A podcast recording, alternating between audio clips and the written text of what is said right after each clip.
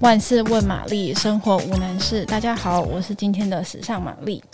那不知道大家还记不记得去年在坎城影展上面，Bella Hadid 有穿了一件就是黑色低胸，然后她胸部前面挂了一个很大很大的那个人体肺部的一个项链。那这个项链呢，跟她身上的那件礼服其实是来自一个意大利的呃高级定制服品牌，叫做 Scapuarelli。那今天就想要跟大家介绍一下这个这个品牌。那嗯，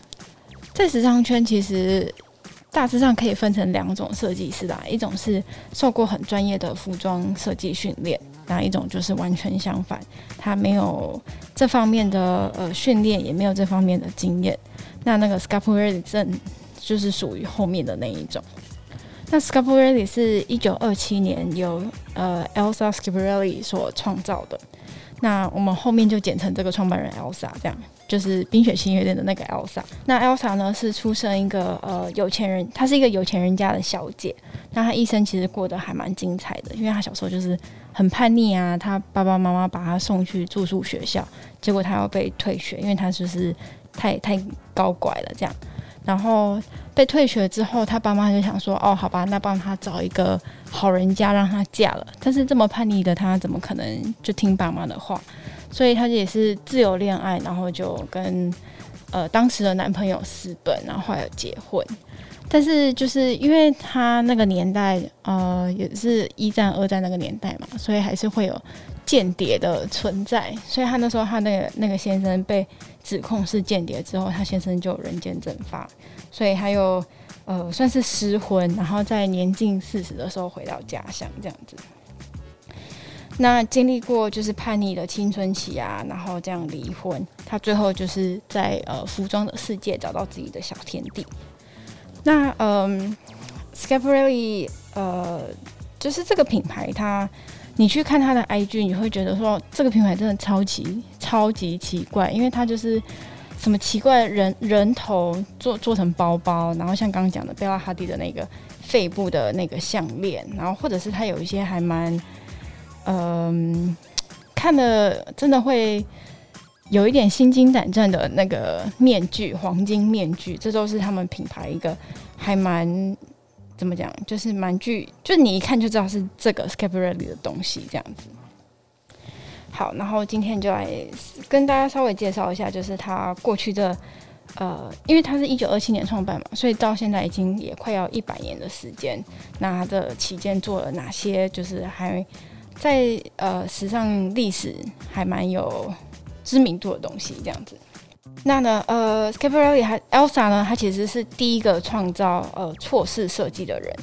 那她一开始是从针织呃开始入门服饰产业。那她那时候想到的第一个作品呢，就是她把蝴蝶结直接织在毛衣上面，就是看起来好像是毛衣上真的打了一个蝴蝶结。那呃，现在我们你很常看到什么假两件啊，或者是有一些。呃，旧旧的装饰或者是什么印那种肌肉什么这种错视设计，现在我们看就觉得很平常。可是，在将近一百年前，他是第一个做这件事情的人，就是还还蛮有创新能力的。那第二个呢，就是他联名这件事情，其实 Elsa 在近百年前他也就已经玩过了，因为现在品牌就是很疯玩联名嘛。那 Elsa 呢？她是在一九三零年代就开始做这件事情，只是说当时候没有什么品牌联名的概念。那 Elsa 她当时是因为她毕竟是上流社会的小姐，所以她那时候认识的人也是一些呃艺文人士居多，比如说艺术家啊，然后诗人啊，或者是作家等等之类的。那她那时候的第一件联名作品呢，是在一九三一年跟一个法国作家，也是叫 Elsa。呃，Elsa triole，他们两个呃用陶瓷做成一颗一颗的蓝色小串珠，然后他们两个就一起发想说，哦，这个是一个阿司匹林的项链，就是还蛮符合 Elsa 那种很很很怪诞的想法，怎么会想要用蓝色小药丸做成项链这样子？那在 Elsa 就是很多的译文朋友里面呢，就属呃艺术家达利就是最最有名。然后他们两个其实一起合作，发想出了很多话题单品，比如说，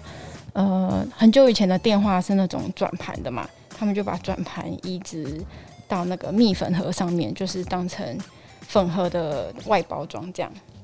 然后达利有曾经画过一幅画，是把高跟鞋倒过来，然后当帽子戴，然后 Elsa 就有办法把它做成真的帽子。然后达利也曾画过一幅画，是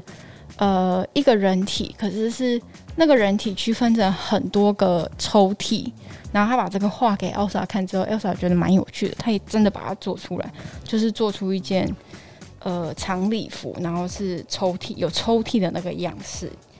那呃，他们两个合作还有一件很有名的呃作品，是一件龙虾的礼服。因为这件这件龙虾礼服之所以会这么有名，是因为当时呃爱德华八世他的太太呃 Wallis Simpson 他有他有穿过，然后因为他是皇室嘛，他是英国皇室，他那时候还穿去当他度蜜月的一个一个穿搭造型之一，所以这件礼服就是还蛮有名的。这个 Elsa s c a p a r e l l i 就是他什么东西都可以当做创作嘛，比如说像前面讲的，呃，阿司匹林啊，龙虾，然后电话转盘，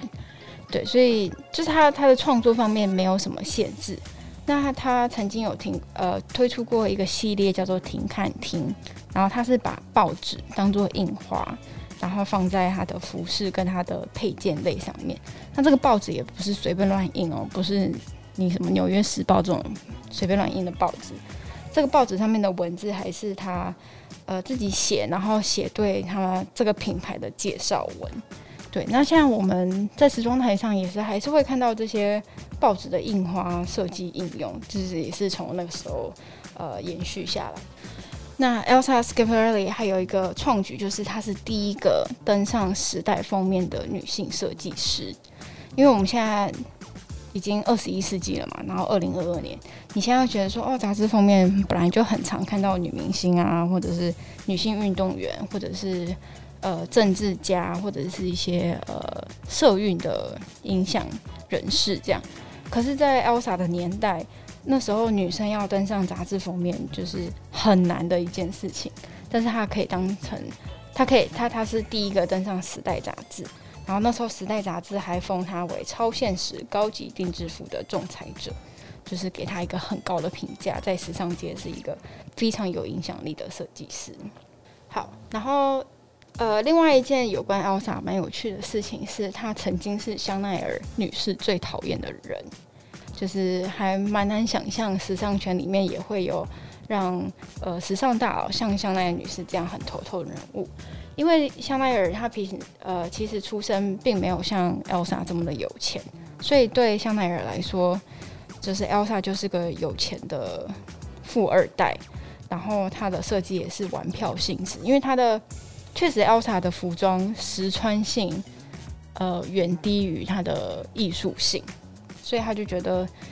啊 Elsa 不知道在做什么这样子。但是另一方面，因为 Elsa 她自己。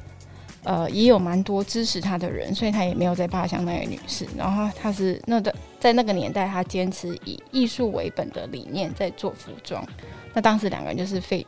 非常看彼此不顺眼，所以能不碰面就不碰面。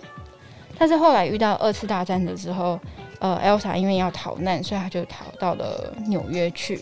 她逃到纽约去，这期间她还是有持续在创作，不过因为毕竟没有生活在巴黎，她没有办法。第一手观察到巴黎女生那时候穿衣服的习惯或者是流行是什么，所以在她离开的这段期间，巴黎就慢慢变成香奈儿女士的天下。而且后来又有出现迪奥先生啊，或者或者是圣罗兰先生的设计。然后，所以战后他再回到巴黎的时候，他就很明显的感受到说，哦，这个已经不是他可以掌控跟可以影响的。的时装社会了，所以他在一九五四年就决定收起了 Scaparelli 这个品牌。那这个品牌最近为什么又成为就是会再出现在红毯上呢？就这个品牌是大概过了五十几年，就半个世纪，然后它被 Tarte 在二零零七年的时候买下来。可是买下来之后，呃，其实它的回归也没有像预期的那么顺遂。因为他其实换过了呃，Christine，然后 Marco 跟呃 Bertrand 这三个设计师，可是这三个设计师都偏跟跟原始的 Elsa Scavelli 比起来都偏保守，所以他们没有办法很准确的抓住 Scavelli 的那种很超现实，然后很很怪异、很很前卫的那种的的精神。所以这三位设计师回来，呃，这三位设计师在创作的时候，这个品牌还是呃大家对他没有什么认识，是一直到二零一九年。呃，他这个 Tarte 的集团请到一个设计师叫做 Daniel Roxbury 来接手。那 Daniel Roxbury 感觉很像，不知道 Elsa 跟他托梦还是什么的。就是他